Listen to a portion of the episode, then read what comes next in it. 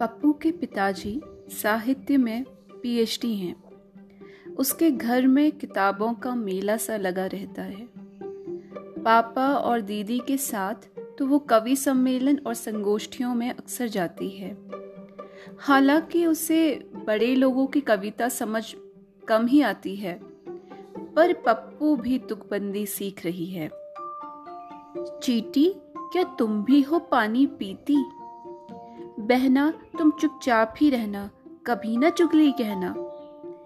गर्मी की छुट्टियों में बड़ी अजब गजब सी बात हुई। दिल्ली वाले नयाल जी ने बच्चों के लिए अंताक्षरी नाम की एक छोटी सी कहानी की पुस्तिका निकाली। पप्पू के लिए डाक आना, वो भी कहानी की छोटी पत्रिका, कितनी अद्भुत बात थी। उसने पापा से जिद की कि वो भी नयाल जी को चिट्ठी भेजेगी। पापा पोस्टकार्ड लाए। पप्पू ने पोस्टकार्ड पर ड्राइंग बनाई और संपादक जी को अपना पोस्टकार्ड भेजा। पप्पू को जवाब नहीं आया। बहुत दिनों तक वो पोस्टमैन से पूछती रही, अंकल, पप्पू नाम का लेटर आया है क्या?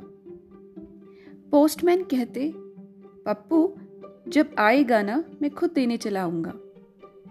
बहुत दिनों के बाद पप्पू पोस्ट कार्ड का इंतज़ार करने वाली बात भूल गई। दरअसल, बच्चे अक्सर पुरानी चीज़ें भूल जाते हैं। शायद उन्हें ज़िंदगी की रफ्तार के साथ आगे बढ़ना आता है।